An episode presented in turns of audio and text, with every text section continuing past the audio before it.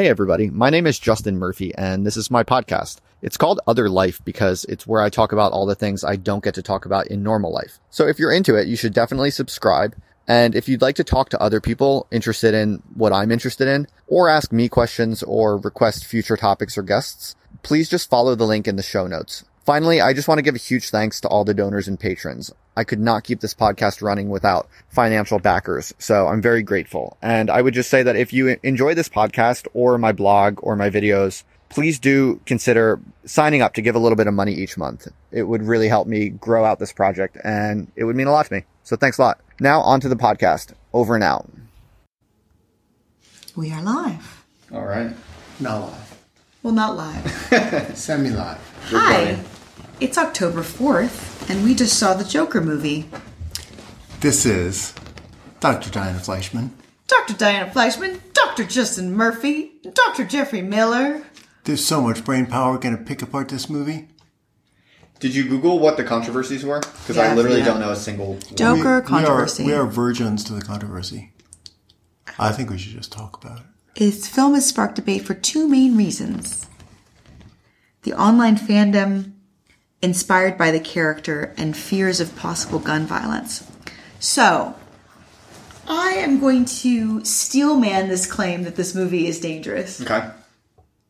because Go for it. I feel No, go for it. No, so um, if you have somebody really, so I saw Natural Born Killers back in the when was it it come out? The nineties. Early 90s.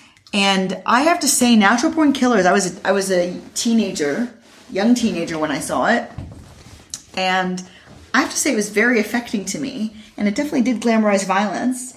And you know, the other day I was hanging out with a bunch of people, and they said, I said, uh, you know, my former advisor David Buss found that whatever some ninety some odd percent of people have had homicidal fantasies, and almost all the people I was hanging out with said that they had never had a homicidal fantasy.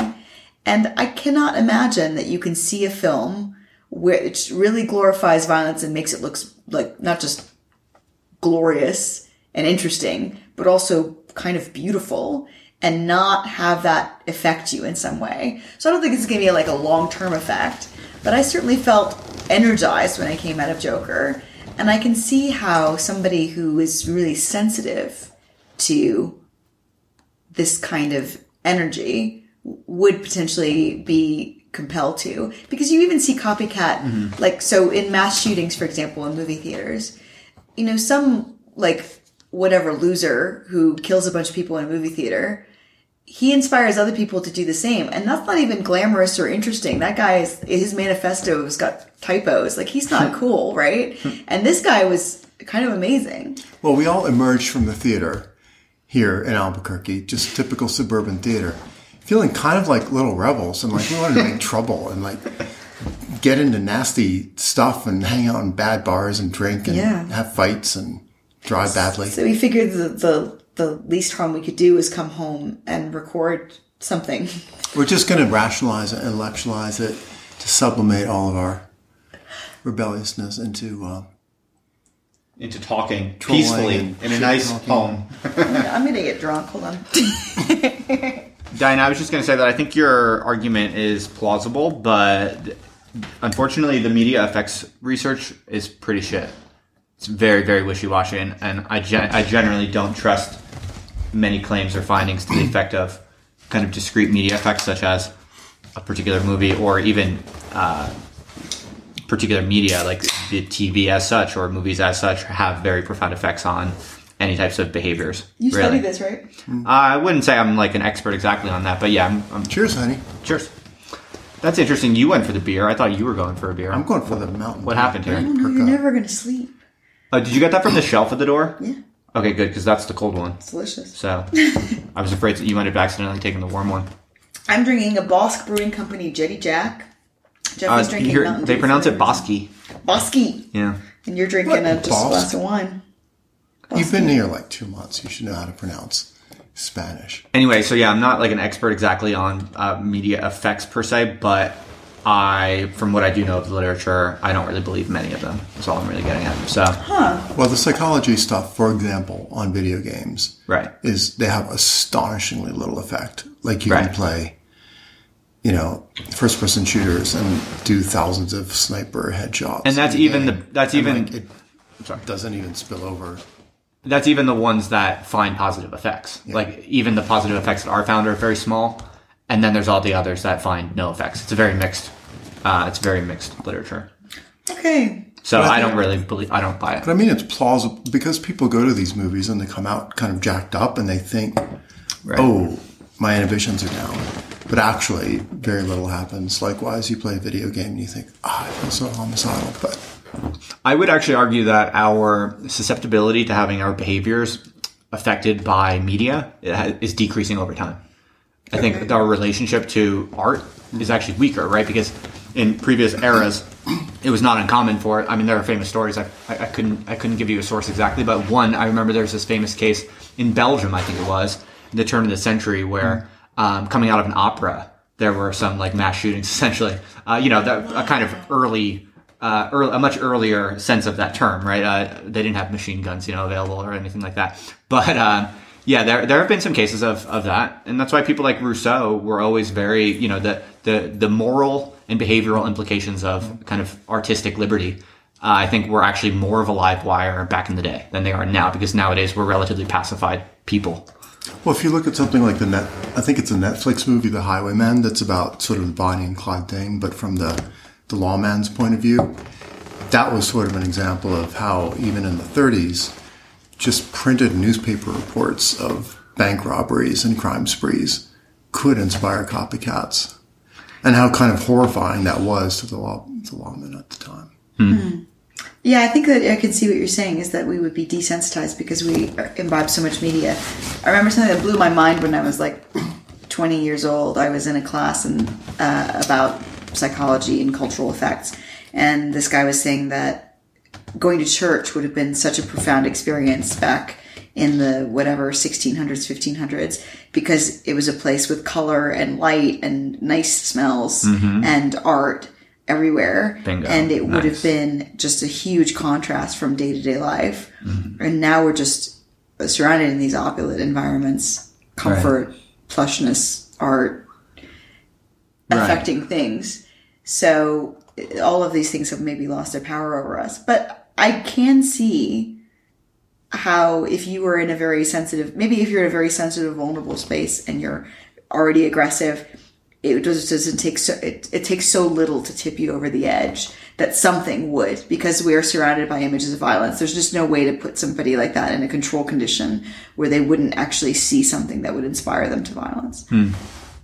So speaking of environmental effects, I think one of the key themes in the movie is sort of genetics versus blank slate and heredity versus upbringing and stress. Are you just saying that's what you're interested in, or you think that was purposeful, a, a think- major angle in it?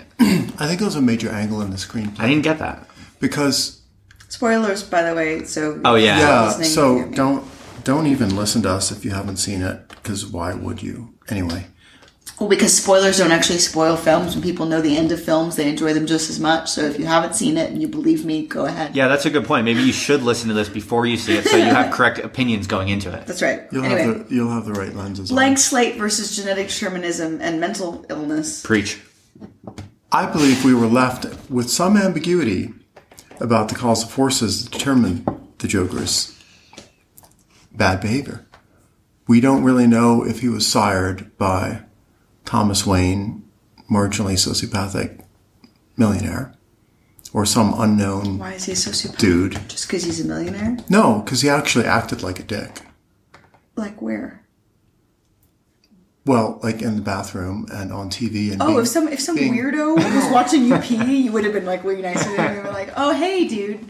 No, I, would have been, I would have been a little ornery, but also on TV, he had a very, um, I'm going to save Gotham kind of narcissistic savior complex. Sure. Hmm. Anyway, we don't know if he was the dad or if some unknown dude who knocked up Peggy, the mom, was the dad. Penny. Penny. Wait, okay. Penny Penny, Fleck, Penny Fleck. lucky Penny. Which slightly disturbed me because your nickname for me is Lucky Buttons. no relation. So we don't know his his provenance genetically, really, and I think sort of blank slaters will look at that and go, oh, his poor upbringing, his poor childhood, his, his trauma, his beatings, his poverty, stressors, city life really got to him. Hmm. And I think a hereditarian would see the movie and go, well, Wayne is evil or Unknown Dad is evil. Mm-hmm. But So one of the one of the major themes of the film is whether or not Arthur Fleck is the biological son of Penny Fleck and Thomas Wayne, or whether he's been adopted. And there's like all these headlines and stuff in the paper that said a woman uh, is violent towards adoptive son, and Justin was like, "Hey, maybe Tom Wayne, Thomas Wayne is like just gaslighting him, and maybe um, Batman and Joker are actually half brothers, which would be pretty interesting, right? Twist. Um, and maybe uh, it was Thomas Wayne, right? Right. uh, maybe he managed to engineer all this stuff so that his love child was hidden because he was already a very powerful man. Uh, and one piece of evidence for that is that even though he was raised with a mother who had delusions and narcissistic personality or whatever he found in the file at Arkham, um, it's pretty unlikely that two people who are unrelated would develop a similar kind of mental illness.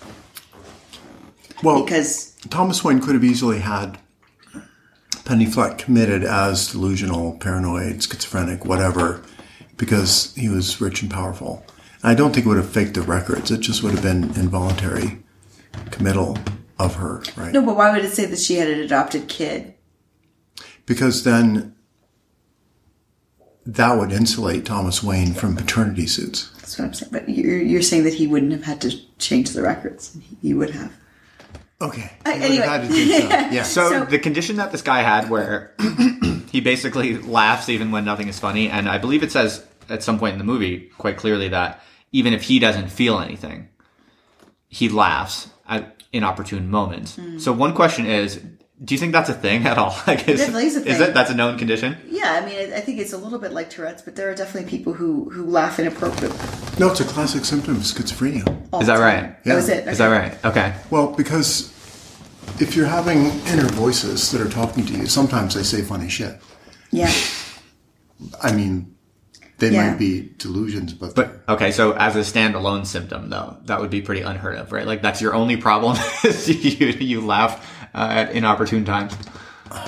I honestly don't know the psych research. There I were just, some I just know it's a pretty common. Incredibly Okay, beautiful, thing. like callback. So in that little, he's got a little card that he carries around with him that says, "I laugh uncontrollably. It's a neurological condition. Thank you for reading."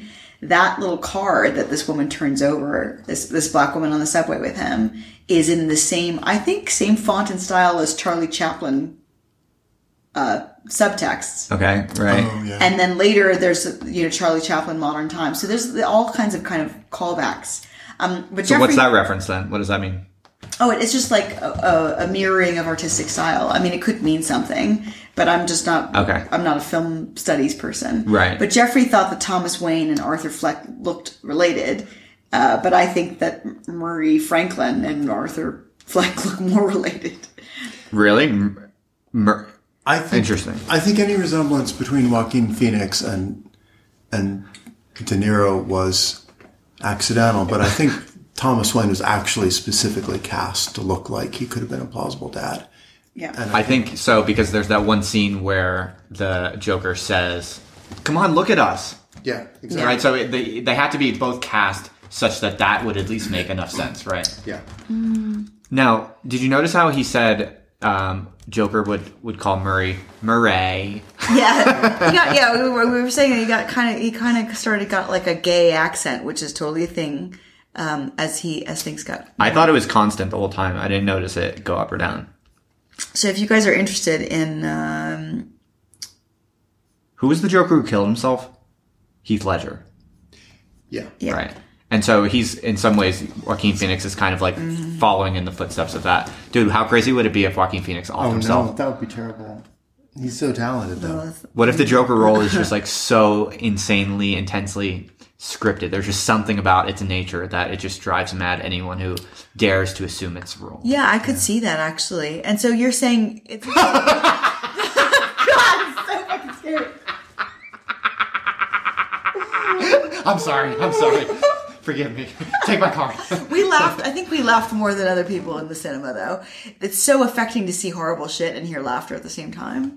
Yeah, I was thinking like you and I were both laughing a lot, and we're very different. So I was kind of thinking like for you, you're probably enjoying it because you like I identify with this sociopathy, whereas for me, it's like a release from it. I get it's like cathexis. I get to I get to kind of like vicariously enjoy the op- something that's not so much my nature. Whereas for you, or you were, did you feel like did you feel like you were represented in this? Like your identity categories were being mainstreamed. I think it was interesting that we had a kind of a conversation about what is shamelessness right before this hmm. film, because hmm. I think we have different kinds of shamelessness, totally different kinds, right? Well, you guys were talking about who would make a better beggar if you impersonated a beggar. Yes. And just used the most sociopathic, manipulative Yeah. beggar tactics. So for the people on Sneer Club who are wondering what it's like to be sitting around our kitchen table, that's the kind of shit we talk about. What would it, who could make a better panhandler? I think I have titties, so I'd be a better panhandler on average. Hmm. Hold on. Um, oh, okay. So I'm on IMDb and they have trivia and they have, uh, um, quotes and goofs. Um, but he was meant to seem a little bit like, I think, Taxi Driver. Um, yeah. It was there was a lot of intertextuality going on there, as the postmodern theorists call it. Yeah, I mean, Wow, you, I, bo- I- you two both are really impressing me with your literary. I would never. I would never study film because it's a, a waste of, of life and energy and Wow. intellectual ability. Here we are making a However- podcast about film. You're really, you're really selling it up, Diana. Well I'm done. having a good time, and I will say, And so are so are film theorists. are they? well, right? I mean, that's what it is, right? It's like I, your point is well taken for sure. There's a lot of jerking off in all of that, Yeah. But jerking off feels good, right? I mean, academic theorists, especially if you're a prestigious film theorist and you get to write long books about the philosophy of horror, um, it's fun, probably. You know, I have some baggage about this because this very intelligent um, girlfriend of mine decided to study film, and I was very disappointed. But anyway, there we go. So um, yeah, Taxi Driver. That movie's amazing. I don't remember very much about movies, but I I know I remember it was amazing. So there were a lot of callbacks to previous Batman-related films, of course, and a lot of the visual style of the Joker called back to that. There was callbacks to Taxi Driver, pretty much to any gritty '70s cop criminal mm-hmm. sort of French Connection. There was a lot of French Connection subway action, okay. actually, and then the Charlie Chaplin Modern Times, hmm. And there were little bits of actually a huge number of '70s films. One Flew Over the Cuckoo's Nest. But how much of that is references, and how much of that is the fact of just a shared uh, There's just background, all just- background features, right? Like, yes, there there there are similar looking subways in these movies, right? Sure. How much of that is intertextuality? and How much of that is I, just I bet if you did a shot by shot analysis, it'd be some overlapping Okay. like cinematography. maybe someone's made like some uh, fancy YouTube video showing these in detail? Oh, and of course, Dog Day Afternoon. What's 1973. Dog I'm not sure I've seen that one. So Al Pacino plays a bank robber trying to rob a bank to raise money to get the sex change operation for his. I'm not kidding. for his trans boyfriend girlfriend, Wow. and he holds hostages. But he and his sidekick become so popular with the media that they become kind of media heroes and inspire this big cult following within a few hours. And the whole film's about basically how this kind of weird nobody becomes a kind of cult criminal figure, like overnight. so okay. I think there's a little bit of that. Natural Born Killers has that same Yeah. aspect, although I, I haven't seen the film you're talking about. So, Yeah, so there's also Natural Born Killers callbacks. so this is interesting. Um, Joaquin Phoenix based his laugh on videos of people suffering from pathological laughter. Wow. He said that perfecting the Joker's laugh was the toughest part of playing the character. And then I don't know where they got this. This is IMDb. He also sought to portray a character that the audience could not identify with. Hmm. Interesting. I thought it was I thought it was so fun to watch. I thought it, I thought it was like loved super identifiable. Like everybody's been bullied and had terrible yeah. shit happen to them. No, I think I think that's right. I think the the genius of the acting is normally the actor will do at least a few little things that kind of create a connection to the audience. Uh-huh. And here, I think he maintained an absolute wall. That's a good point, but Diana's point also is good that like I definitely found him sympathetic, right? I mean, mm-hmm. I was generally you generally are rooting for him. Aren't most people rooting for Joker in this movie? I think you can't root for somebody unless you identify with them.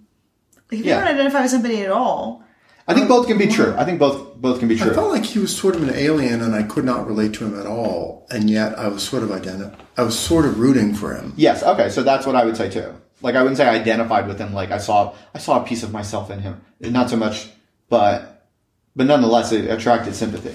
Oh, speaking of Joaquin Phoenix, was good friends with Heath Ledger. Uh, it's a bad sign for his Yeah. future mental health. Um, and Joaquin Phoenix lost a lot of weight for this role as Joker. It was so serious that filming could be done only once, with no mm-hmm. opportunity for reshoots. Mm. Whoa.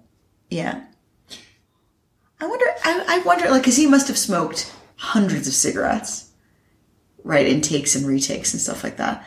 I wonder if you. I've heard about actors gaining a lot of weight, but I wonder if you lose that much weight and smoke that many cigarettes, if you're just like never the same again. Mm. it's a good question. Well, Christian Bale did okay after The Machinist, where he I think he was. Down Did he do like, okay?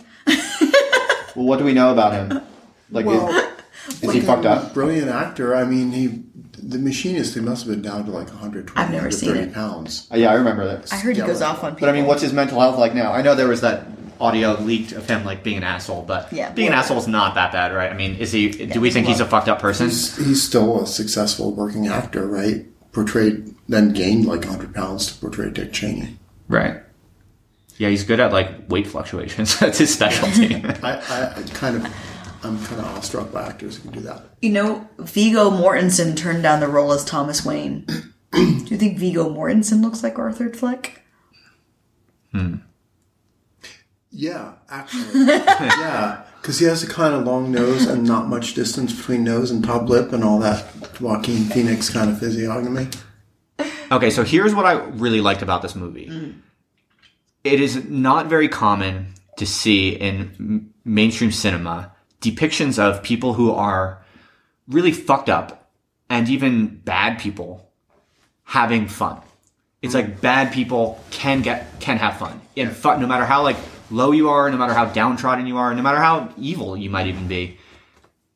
People can still have fun. And, and there's something kind of dangerous about that, but something that I really like about that. I like I liked seeing this person who was just so loathsome in many ways and, and obviously quite violent and harmful, but he was having he insisted on having fun. He insisted on a kind of cheerful uh, demeanor. And usually in most media, bad people are they're like denied that freedom. They're denied that ability to actually also, you know, there might be some good things that one gets to experience even in the depths of evil. Even you know, in all of the Batman movies, like maybe not Catwoman, but like Penguin and Joker and Scarecrow and whatever, they there are moments that they're having fun, but you I don't identify with them, hmm. so it doesn't really seem that way. Whereas I. What were the examples again, Sam? Uh, I don't know about Catwoman, but certainly Penguin.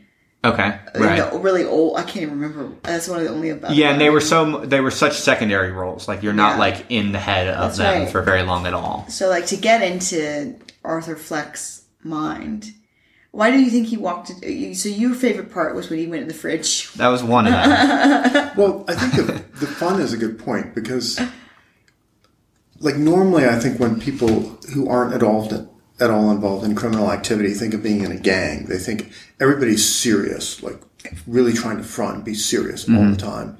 But I bet it's really fun to be in a gang, and mostly they just Oh, hang yeah. out and laugh about shit, right. including crazy, terrible stuff they've done. But probably they just sit around uh-huh. talking about like Tarantino movies and drinking beer and Right. doing all the normal stuff.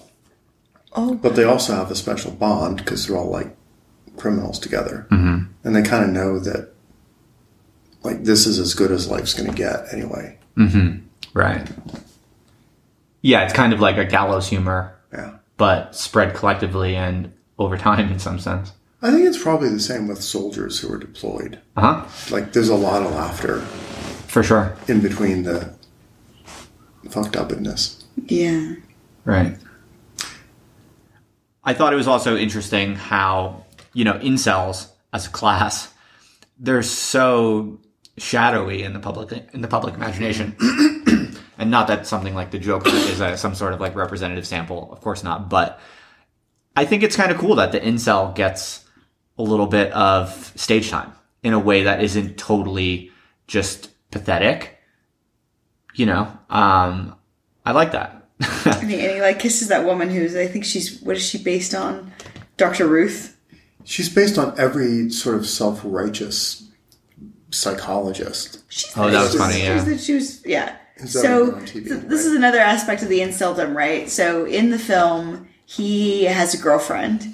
He thinks he's got a girlfriend, and he has these delusions that she's come with him everywhere.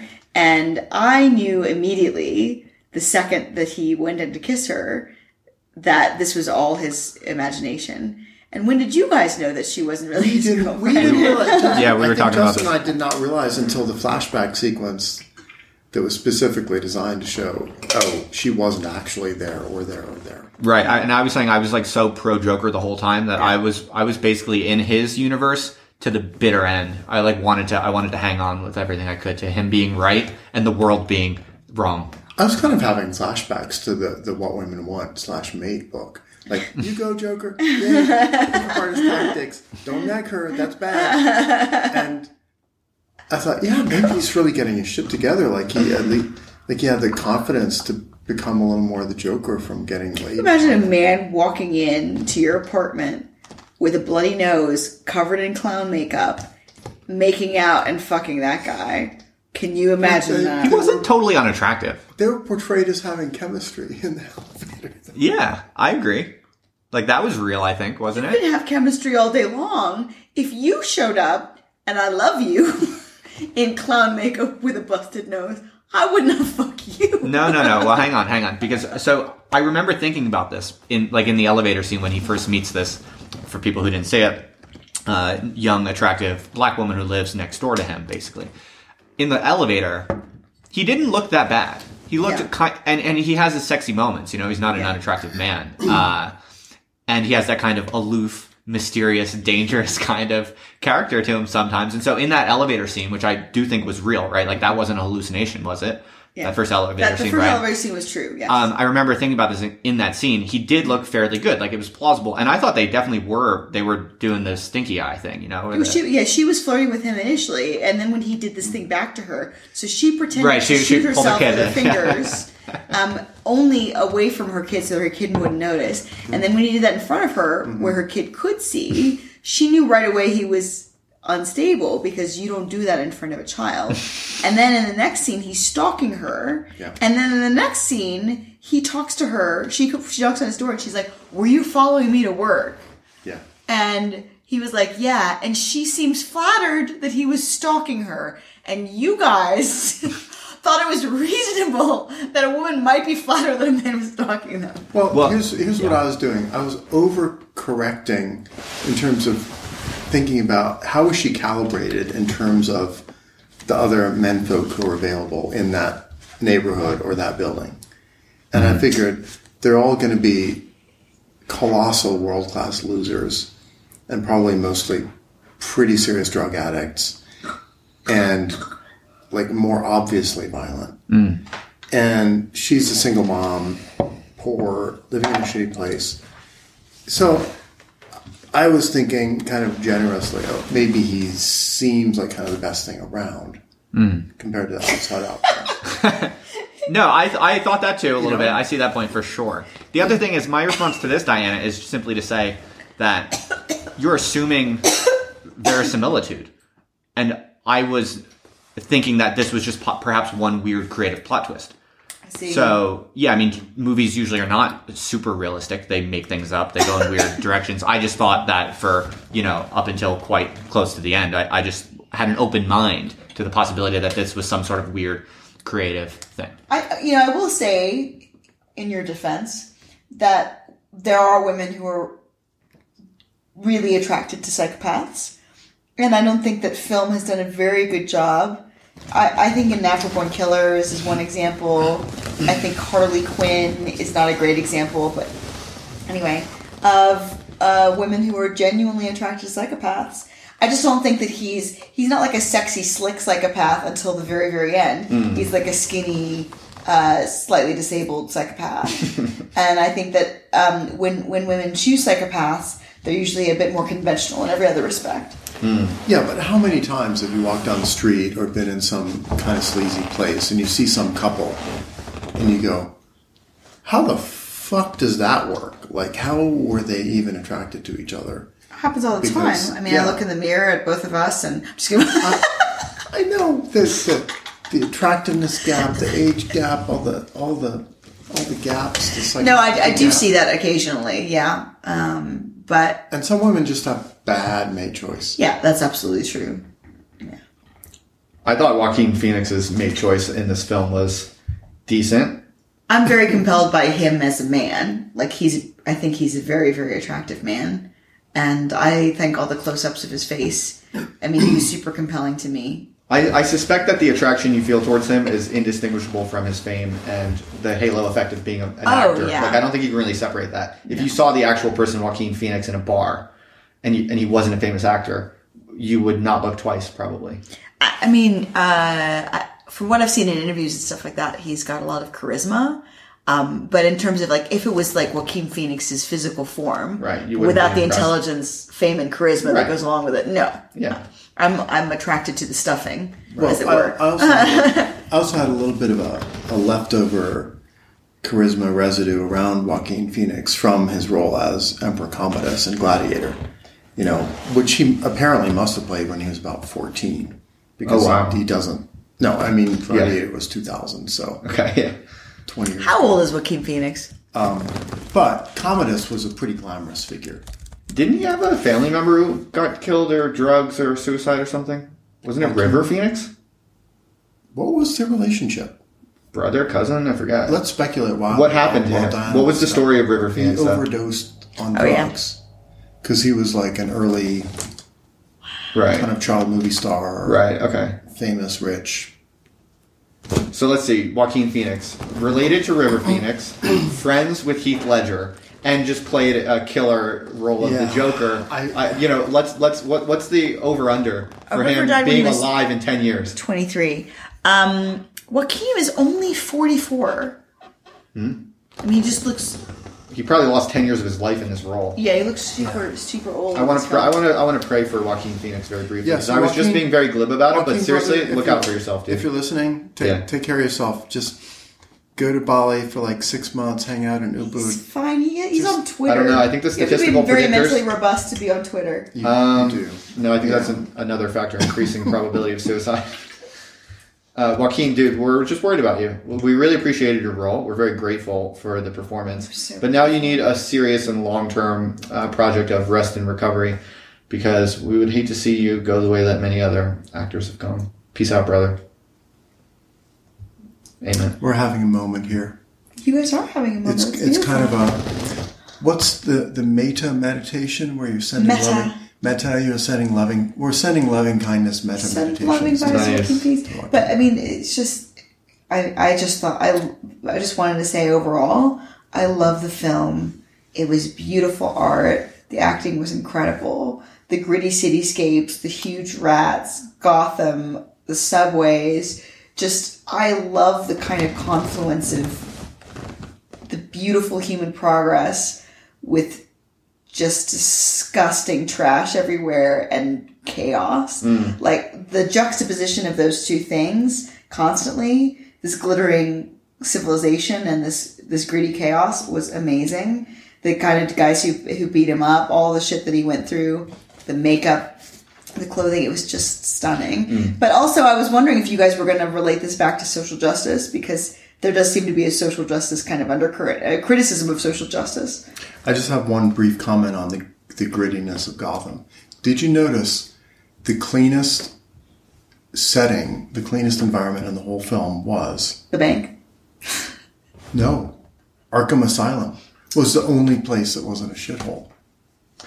It was white, pristine. There was It that almost- nice- there was it the nice theater So white that they were I thought maybe he's kind of gone to heaven and this is an afterlife. Yeah, perhaps. There was the nice theater where he was working and then uh, went to the dad or the guy he thought that was the dad. That, that was nice. Yeah, the places where the rich people were. Right. I also, Yeah. you know, I was thinking about what future people would think watching that film. Can you imagine everybody living in fluorescent lights all the time? Like future people will think that that is as bad as. I'm actually grateful that future people will think that something as as benign as a flickering fluorescent light is just a horror that should not be burdened. Yeah. It's an interesting thought. So, like Utopia, utopians would think just any tiny horror is too horrible. Hmm. Like the cutting of social services. oh my God, he, he couldn't get his meds anymore. There, there was a little bit of a like Medicare for all subtext going on there. I don't know. So no, so because you love to talk about social justice, you love to talk about social justice. What did you guys think? Because he's basically a guy who gets beat up, who is part is like Right, in the right. system. Stuff bad stuff happens to him. The society comes after him, and he's it, maybe adopted, maybe Mm-hmm. not. And all- you know, all this terrible stuff happens to him, and then he's a representative, a hero for the underdog, and he hmm. also incites all these people to attack the wealthy. Hmm. Yeah, to the degree there was a social justice angle in it, I guess I quite liked it. I think I found it refreshing in the sense that what was curious about the kind of political alignments in this film was, was that mob justice was aligned with incel revenge.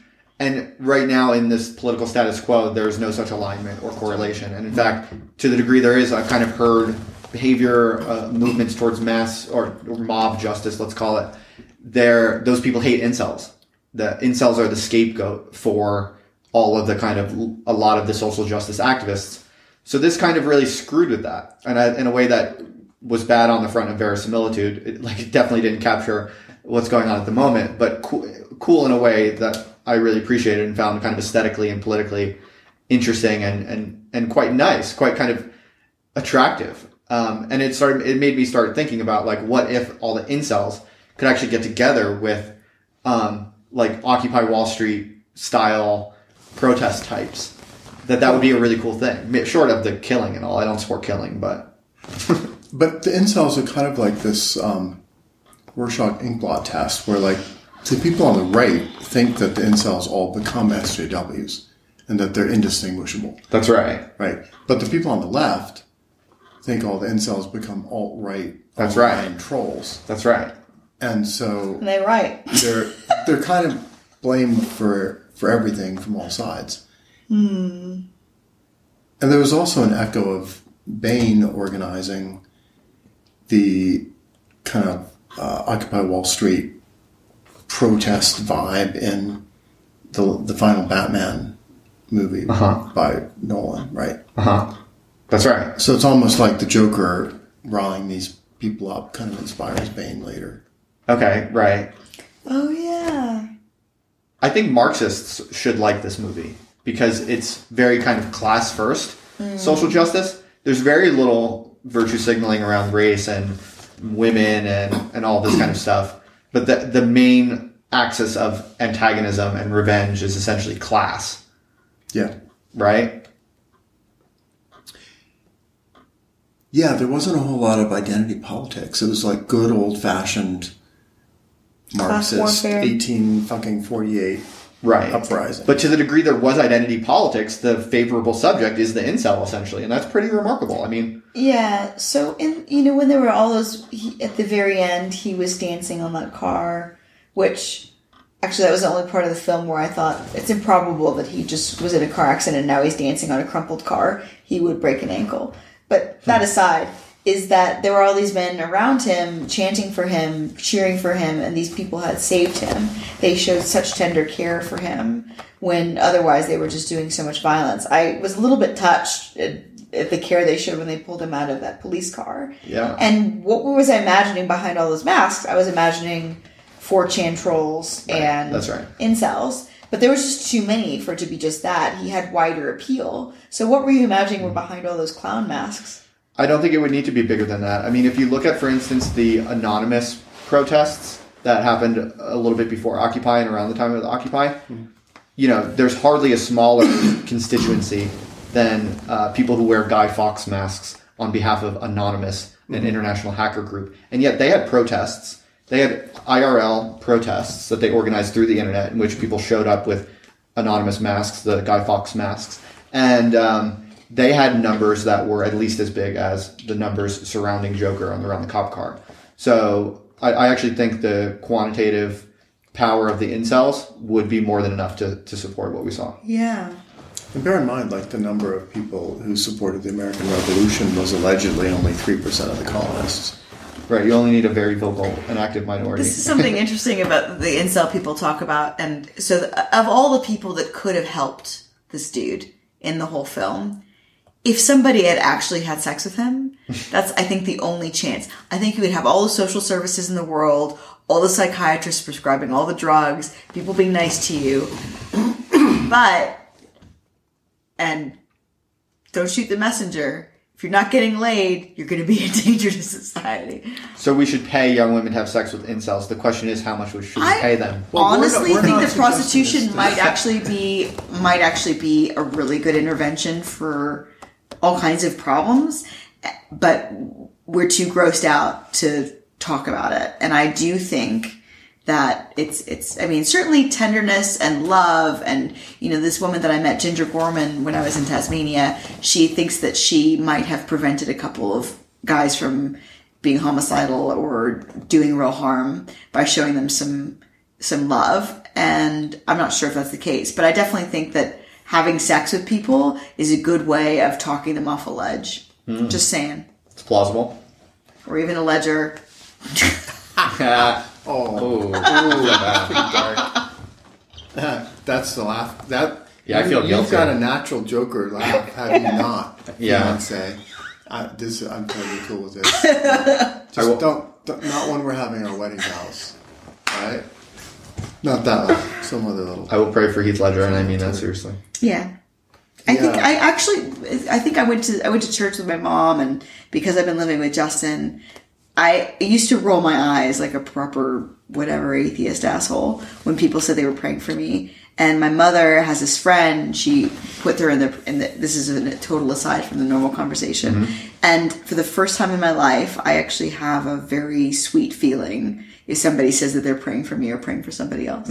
I mean, uh, it's, it's you, really, Justin. oh, that's very sweet. I mean, on some obvious level, it makes no fucking sense and is retarded. Like, I totally get that.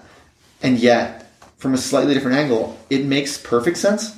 And it's, in fact, it's quite, it's quite like an obvious, nice thing to do that is appropriate. It's totally overlaps with your loving kindness. Yeah, if you do loving kindness meditation. meditation, Exactly. yeah, absolutely. You're, I'm thinking about one person usually who is having a hard time, and I know it doesn't make any difference, and in some way that makes it even more beautiful to send loving feelings to somebody when you know it doesn't fucking matter. Hell Well, yeah. just a few minutes ago, we were sending loving kindness to fucking Joaquin. Phoenix, hoping re- he recovers from this role. Yeah. Right? Yeah. So, And it doesn't make any difference, but it's still a nice thing to do. But then because of that, it does make a difference. That's the weird thing about it. Hmm. Right? I mean, there are obvious empirical knock-on effects, uh, right? That, that no one would deny. well, you remember when I was reading all the Christian marital advice books, right? And the power of a praying wife in particular I by read that book Stormie. Omartian. yeah. And she points out, hey, if you're having conflict with your husband, the thing to do him. is first you talk to God before you talk to the husband, right? And then you get all your stuff out of your system. You calm down. You figure out what your real grievance is, and then you then you have the discussion with the husband. Genius. And I think that's a good hack. Hell yeah. That's a God is the master hack. hacker, dude. Yeah. God is the God is the hacker behind the entire simulation. Literally the best hacker ever. Do you want to check your um, sound? No, it's fine. I'm just saying that uh, I just thought I would read something else about the film to get us back on the topic of the film. Hey everybody, thanks for listening. If you thought that was cool, then don't forget to subscribe and it would be even cooler if you left a review. I'd appreciate that. And yeah, just to learn more about what I'm up to, you can check out theotherlifenow.com. That's all. And I will see you around the internet.